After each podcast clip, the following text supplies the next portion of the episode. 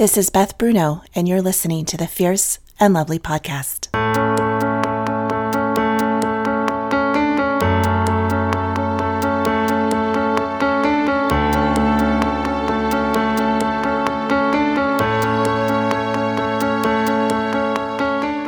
If you're looking for the voices of strong women with tender hearts who are engaging issues that impact us all, but especially young women, this new series is for you.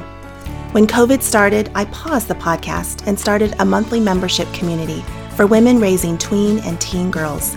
Each month, we entered into our own stories and our daughter's glory through a relevant topic teens face.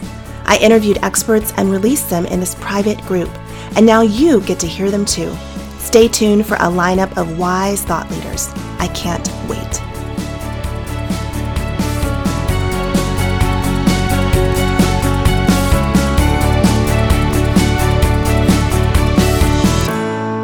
Alex, thank you so much for joining us today. And thank you so much for just taking time out as things get going with kids at home, starting virtual school. I know that crazy. So I appreciate your time. And I can't wait for you to share with our audience today. And let's just start with you telling us a little bit about your life, just personally.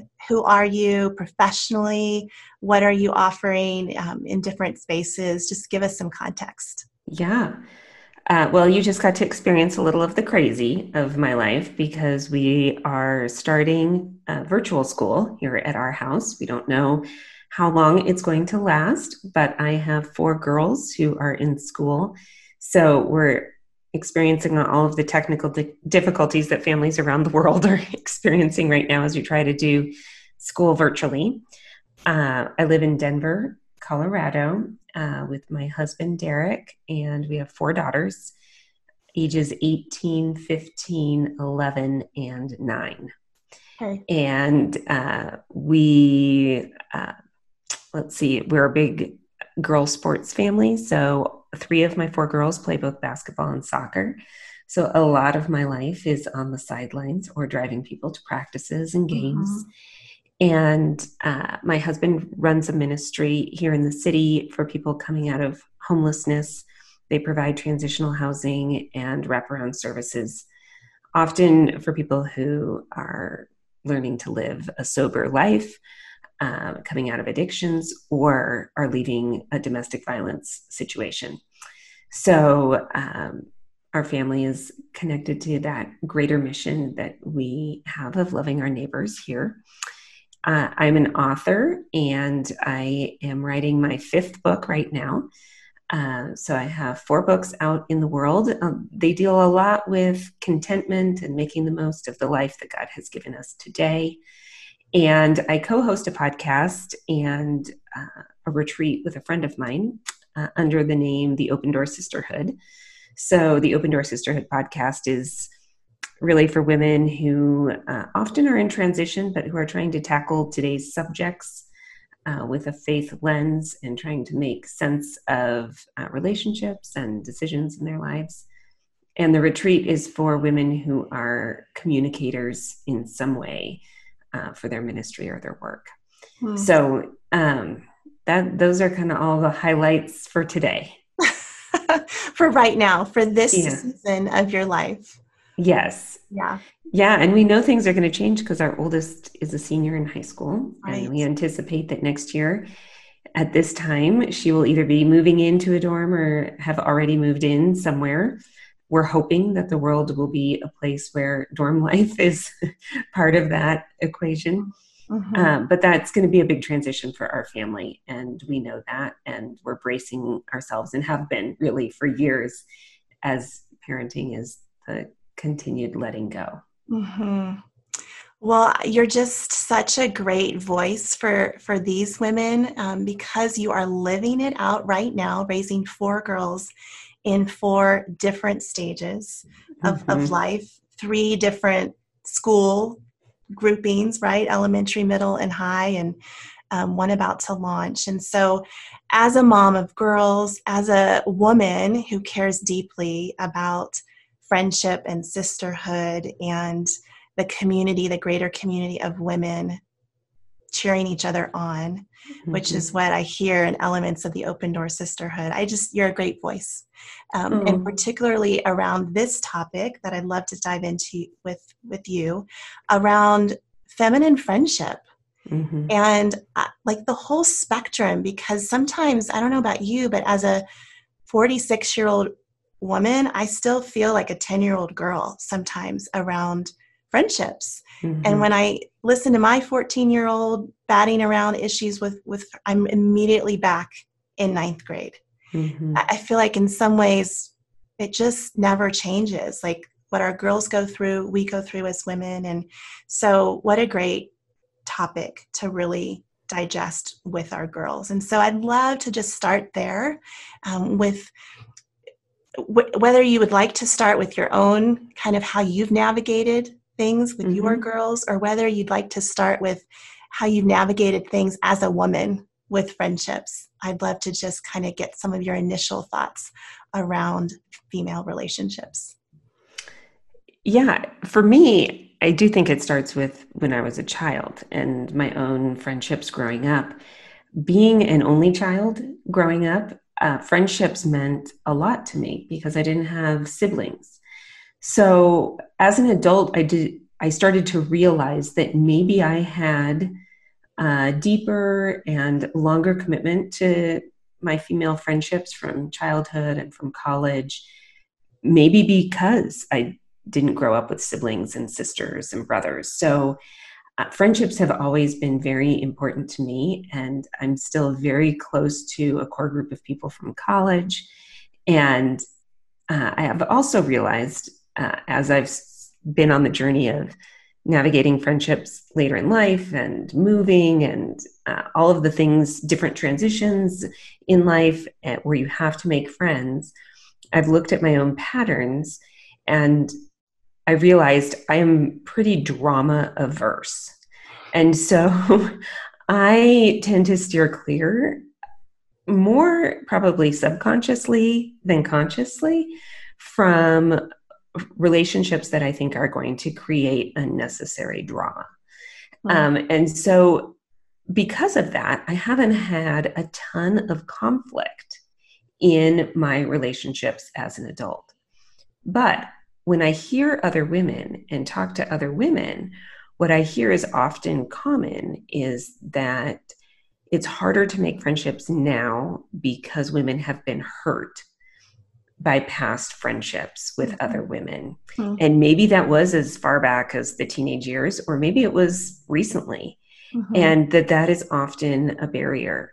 Uh, the other barrier I hear about often that I think is more of a cultural trend that has to do with today's moment is that it's harder to move into a community or into a neighborhood or even into maybe a school community or a church uh, where you're the new person because we now connect so frequently virtually. And so the old ways of bringing someone into the group have kind of petered to the side. So all of those maybe even events and right now during COVID especially but but those ways that you would get to know people are starting to slip away culturally and I'm afraid forever that would help women enter a group as an adult. Because as kids, we have automatic ways. We're in a classroom, if our kids go to school somewhere, um, or Sunday school, we're maybe on a sports team. We're just naturally, because of kid culture, organized officially into groups where we can meet people. But as an adult, we don't necessarily have that unless maybe we join an official group but a lot of women don't have bandwidth for that. They can't be on the PTA. They can't go to the Bible study on Wednesday mornings because they're working or taking care of little kids or whatever the reason.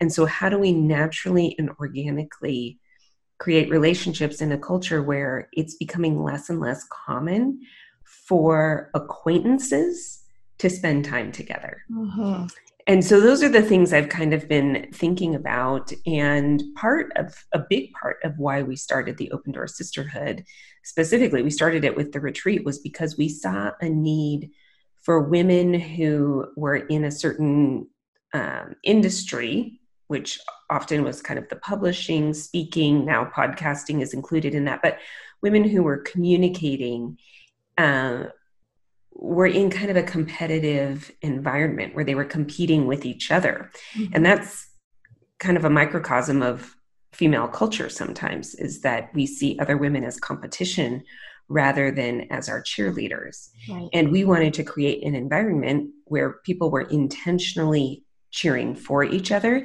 and intentionally giving each other their best wisdom and their best knowledge mm. so that the other people could flourish. Mm. And so when we had this retreat experience and it was so powerful for people, they were asking us, how can we bring this to a broader audience?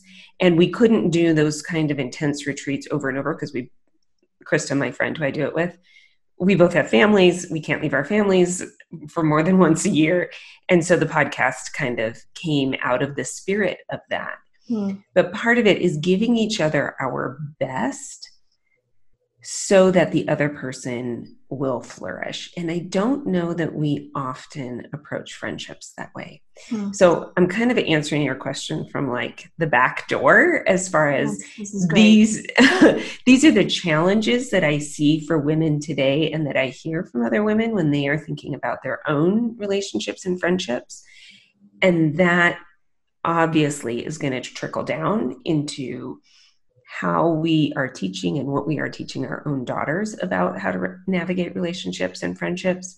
And then also, just culturally, those things that are impacting us are going to be impacting them as mm-hmm. well. Mm-hmm. And so, to be looking at it from those lenses, I think helps. Mm-hmm.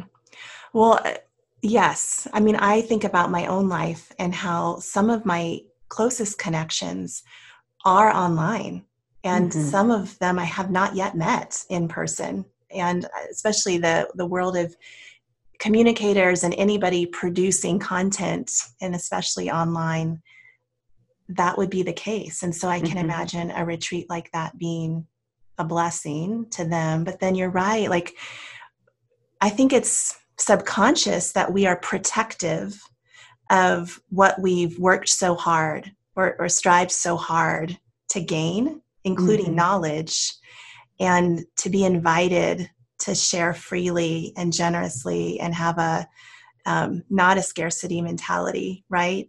Like that feels rare as well. Mm-hmm. Yeah. And and so for a woman who's like, well, I don't really do that. I mean, I drive carpool and I work at the grocery store or whatever. You know, like my life isn't that of a communicator. How does that apply to me? I think if we give other women our best for their flourishing, hmm. if we change our lens and our mindset to say, what is the best thing that I have to offer this other woman? It's going to shift our relationships. So, you know, living in a neighborhood where my kids are involved in schools and they're on sports teams. I, mean, I just have relationships with lots of other women that aren't necessarily my best friends.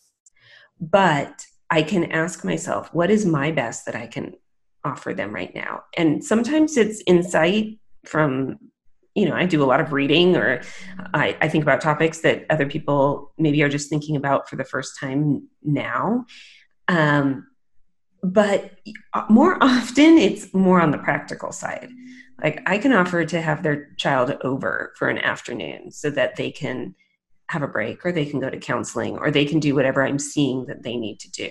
Hmm. um, and so it's this combination of presence and practical that if we ask ourselves what is the best that i can give? And you know what? Sometimes it's our influence and we forget that that I can be an advocate for another woman. Maybe I am working in a place that's hiring and somebody, uh, I know somebody who is looking for a job. Like, why not be that connector? Why not be that person who blesses somebody else by saying, I have this connection and I can put in a good word for you. Mm-hmm. And so I try to do that all the time in my work, but I just try to do that in my regular life too. Like, hmm. how can I use my influence? I know this teacher really well. You know, as a mom of four kids, by now I know a lot of the elementary school teachers right. really well because I've been there for a long time. So how can I use my influence and people eh, may kind of shirk or have a negative reaction to that thought. Um, but it's not in a bad way, but to say, how can I help this mom communicate with this teacher? They're having conflict. Mm-hmm. And I know this teacher well, they trust me. How can I be an advocate for this other mom? Mm-hmm. So it's just really looking at your own life and saying, where are my circles of influence and how can I give this other woman my best that I have to offer? Mm-hmm. I love that. Maybe, maybe it's dinner, but maybe it's a phone call. Right. You know, for every person in every situation, it's going to be different. And what I can offer one woman that's going to be helpful to her is going to be different than what would be helpful to somebody else. Mm-hmm. So, right. so what we're offering is different as well. Mm-hmm. I love that. I love that generous, generative spirit of friendship. Have you experienced a time when you, on the flip side, you really needed and wanted and longed for more? And perhaps from a particular woman that you were you really wanted to take that relationship, that friendship to a deeper level. Mm-hmm. And you cross that awkward bridge of of getting to that deeper level do you know what i mean mm-hmm. can you put some language around an experience like that and how you ended up getting over that bridge to mm-hmm. experience mm-hmm. more depth with someone yeah I, um, i'm thinking of somebody in particular right now that we've become fr- friends and i'd say good friends in the last nine months and part of it was because I simply invited her to be part of my circle and part of a soccer trip we were doing. I said, Do you want to be roommates? Like, our, both of our girls are going on this trip. I kind of want to choose who I'm going to be a roommate with in the hotel. Would you like to be my roommate? And I think she was a little bit surprised because we didn't know each other that well, but it was a way for me to get to know her and it turned out that that weekend we were rained out. So there were no soccer games that happened. And we were in the hotel together the whole time. And it was this intensive experience of going on a trip because we flew. This was a big out of state soccer tournament. Mm-hmm. we flew together rented a car together did all these things together and then had to experience adversity together. Like oh my right. gosh we traveled all this way spent all this money for to sit in a hotel room. And um, we had so much fun. And so that relationship has continued since then um, because right after that tournament, then COVID happened. Mm-hmm. And so we had just experienced this like mini hardship together. I mean, it really wasn't that hard. We were fine, right? But we it wasn't what we expected. Right. Um, and we experienced that together but then we could take it into the next phase where we're experiencing something new together we already had that like, oh my gosh, can you believe this is happening kind of relationship that um, continued into all of our responses in March to COVID and the mm-hmm. shutdown and everything. Mm-hmm. Um, but it just took an initial invitation. And now it is a reciprocal relationship. So not every invitation is going to end up with a great, robust friendship. Right. Um, so we have to know that there is an element of risk in that. Someone may say yes, and it kind of turns out to be a flop, whatever you've invited them into, or they could just flat out say no. Mm-hmm. But you have to be the one sometimes to go first. Somebody has to go first and and invite the other person in into a situation where maybe they'd be like, "Oh, okay. I wasn't really expecting you to include me in that, but sure Mm-hmm. And then that is where the seeds of friendship start. Because again, nobody's going to officially group us. We're, we still sometimes get that mindset like, well, I'm going to be put in the fifth grade class with a group of girls, and then that's going to be my group to select from. And as grown-ups, we don't have that. Mm-hmm. So maybe we intentionally join some official groups so that we can meet people. But now is the time when we really have to take that initiative. Mm-hmm. I want to go back to something you said about how it trickles down to our girls. And so true, right? What we model as in our friendships with women, they're watching, whether we ever talk about it or not, that we are modeling it. And so I'm curious about what what you've seen your girls pick up on um, what you've walked through with them um, at different ages with their own friendships. What are some of the things that keep popping up, daughter mm-hmm. after daughter after daughter? Um, yeah. Well, part of the reason I realize that I am drama averse is because when I have seen drama play out on the playground, I have said to my girls, um, we're going to try to avoid this. And I haven't, from, I haven't had to coach them that much in that. I think that's part of the trickle down. Like they just observe and follow. But for one of my girls, um, when she was in probably second grade, there was a lot of I mean, the best word is drama that was mm-hmm. happening between a group of maybe seven or eight girls in her grade. They weren't all in her class, but lunchtime and recess and before school and after school became a stressful situation for a lot of the girls because of the conflict that was happening and the groupings and some people trying to instigate um, a competition that maybe wasn't even there. But when you're in second grade, you don't have the maturity to understand or to see, wait, she never actually said anything mean about me, or I have no reason to believe that about her. She's never indicated, you know, those are mature mm-hmm. thought processes. So in that situation, I really had to intervene in that I had to coach my daughter in her responses and it is interesting. Some moms wanted to be more involved than others in that. And I felt like, you know, this is a time when I am responsible to my daughter. And I'm not necessarily responsible to this whole group of girls in mm. helping them work through it. And that each of us as moms is responsible to teach our kids healthy habits. And so if my daughter is feeling excluded, my job as her mom is to coach her on how to ask if she can participate, if she can be part of the group, or if her feelings are hurt. It's my job to coach her through how she expresses those in a healthy way to her classmates. And as teachers got involved, using the teacher as the adult that can be kind of the neutral party, because I also knew as a mom, I'm hearing one side to a story unless another mom would text me something. I was really hearing my daughter's version, and I'm not naive. I know that that's it, it's one side. It's one side, and so uh, I really did trust the teachers too to be that kind of neutral adult uh, presence because I didn't know that any of the moms were really going to be able to not get defensive or not yeah. um, be in their own daughter's court. Yeah, it just it, so so that was an experience where I really had to decide what is my responsibility to my girl and how do I coach her specifically? And then how do I engage with other moms in this? Mm-hmm. And I did a lot of listening because some moms would want to talk about it. And I wasn't really interested, honestly, in like hashing out what the second graders were quarreling over. I had other things to do. And, um, but it was my opportunity to maybe develop a relationship with another mom hmm. and to really show her I want our girls to thrive. I want them to learn life skills now that they're going to carry with them into their teenage years and into adulthood.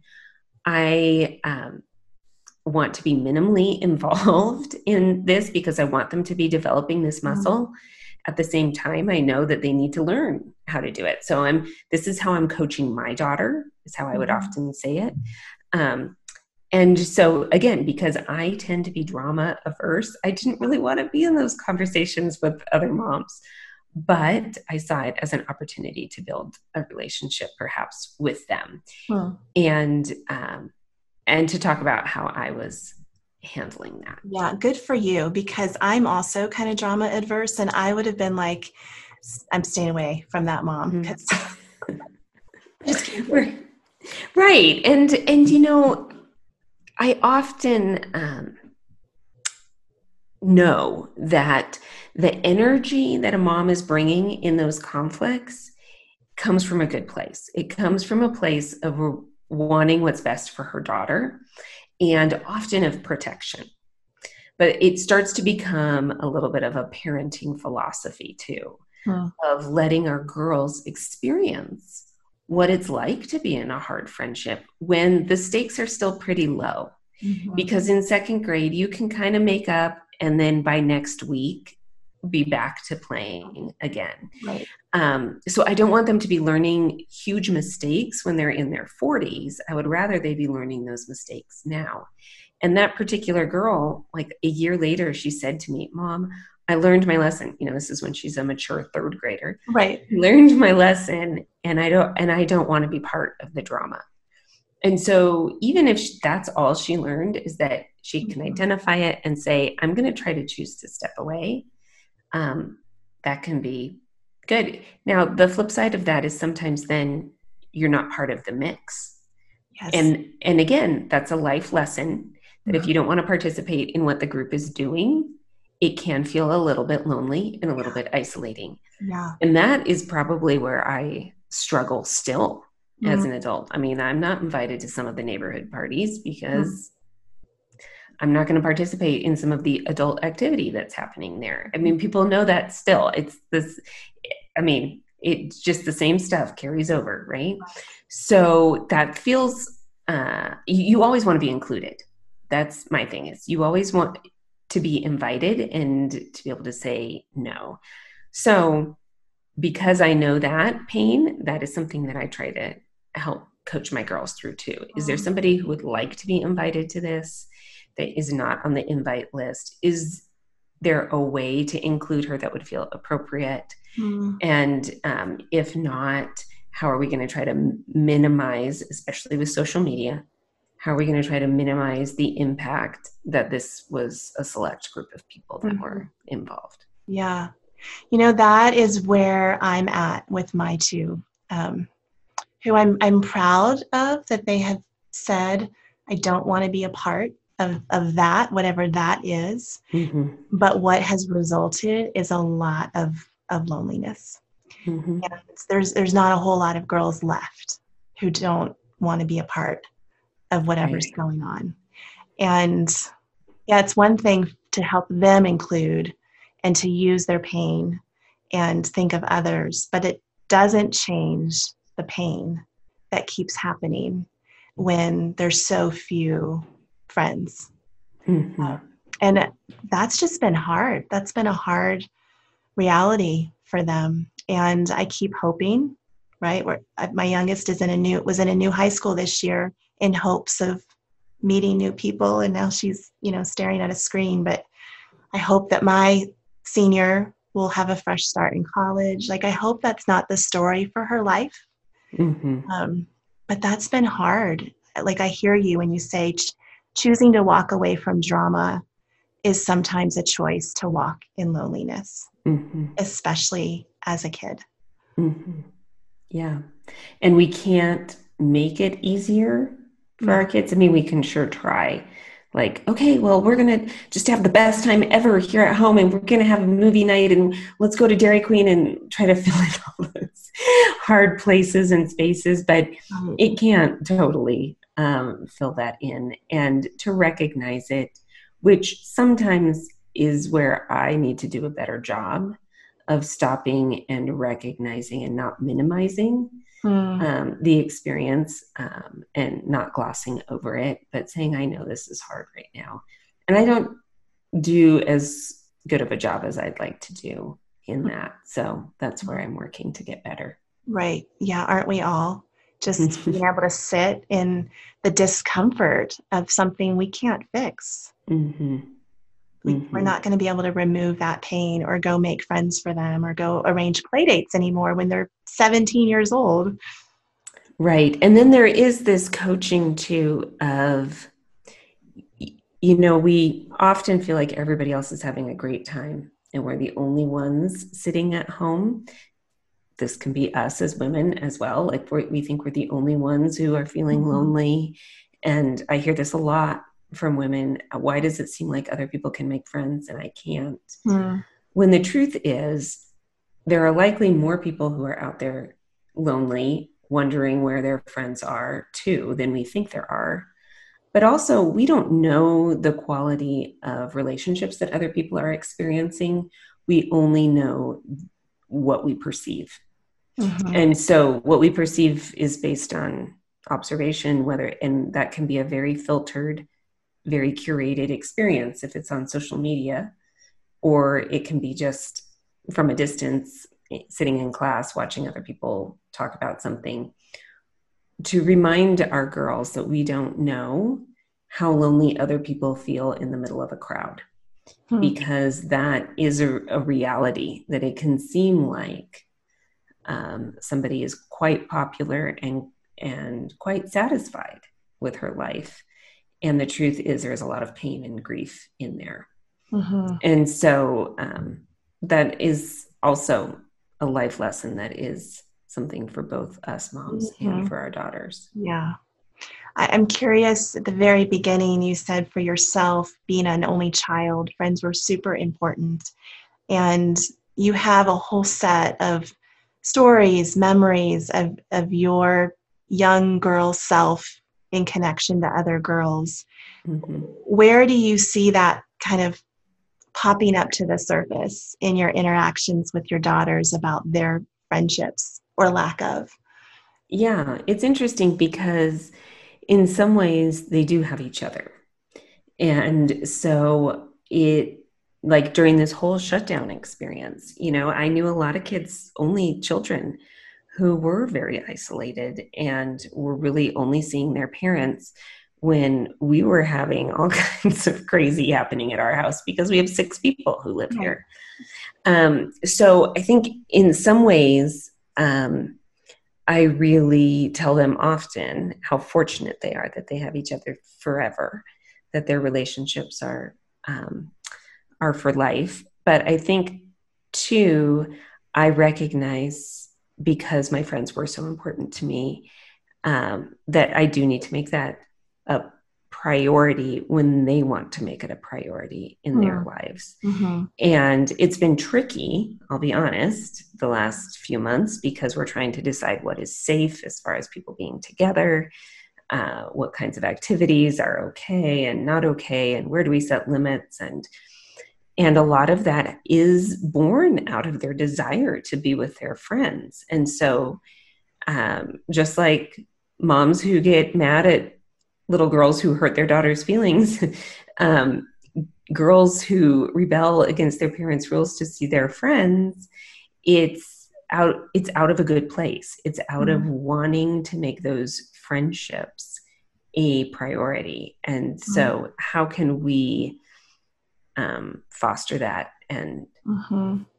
and do that? So um, I think that it's mostly just been the the desire to make it something that is important when they show an interest mm-hmm. in a particular relationship mm-hmm. yeah and i hear you saying like wanting to bless that is a good and beautiful and holy desire that they want relationship and that they have strong enough friends that they miss and want to be with like all of that mm-hmm. good and right and so to figure out how to do that in an honest way, how to do that in a mm-hmm. safe way.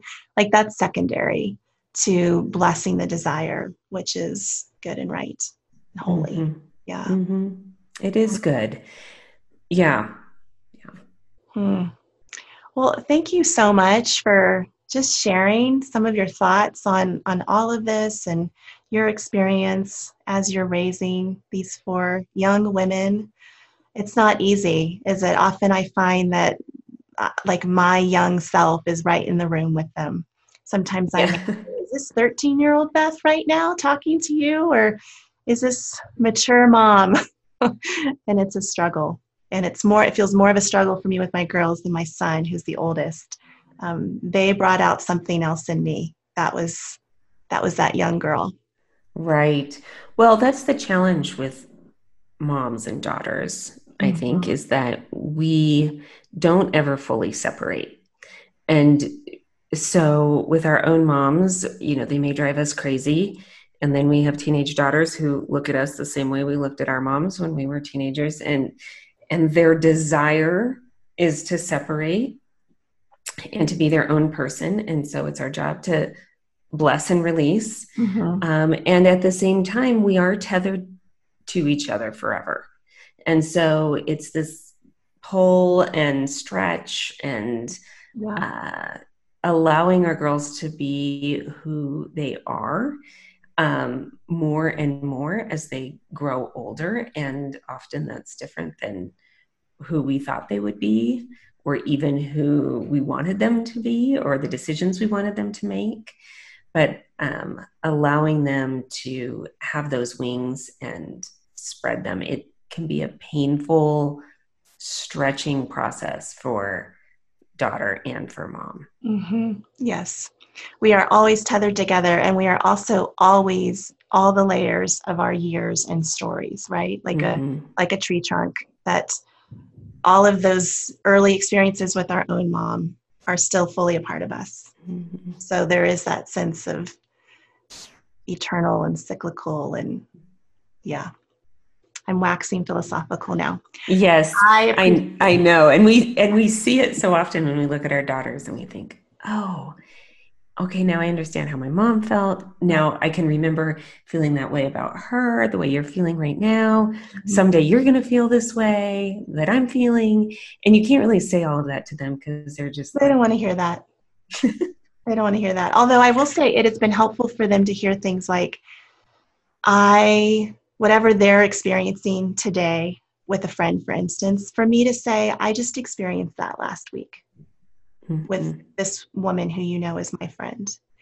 And for them to hear, like, okay, I'm not crazy. Mm-hmm. And while it might not be encouraging to know that in 30 years I'll still struggle with that, it's still, I think, helpful for them to know this is human experience mm-hmm. and we're going to get through it. And, he, you know, we're going to, here's how we're going to handle this. Yeah. Yeah. Well, thank you so much for joining me today. Thanks for giving us your time and your wisdom. Appreciate oh, it. Thank you. Thanks for having me. Mm-hmm. Thank you. Bye. Thanks for listening today. If you're curious about something you heard, check the show notes for links to learn more. And perhaps you'd like to check out one of the Fierce and Lovely mini courses for a deep dive into a particular parenting topic. That link is in the notes too. Fierce and Lovely is a proud partner of the Restory Universe where like minded practitioners and programs are all infused with the Restory approach. Curious? Check us out at restoryuniverse.com.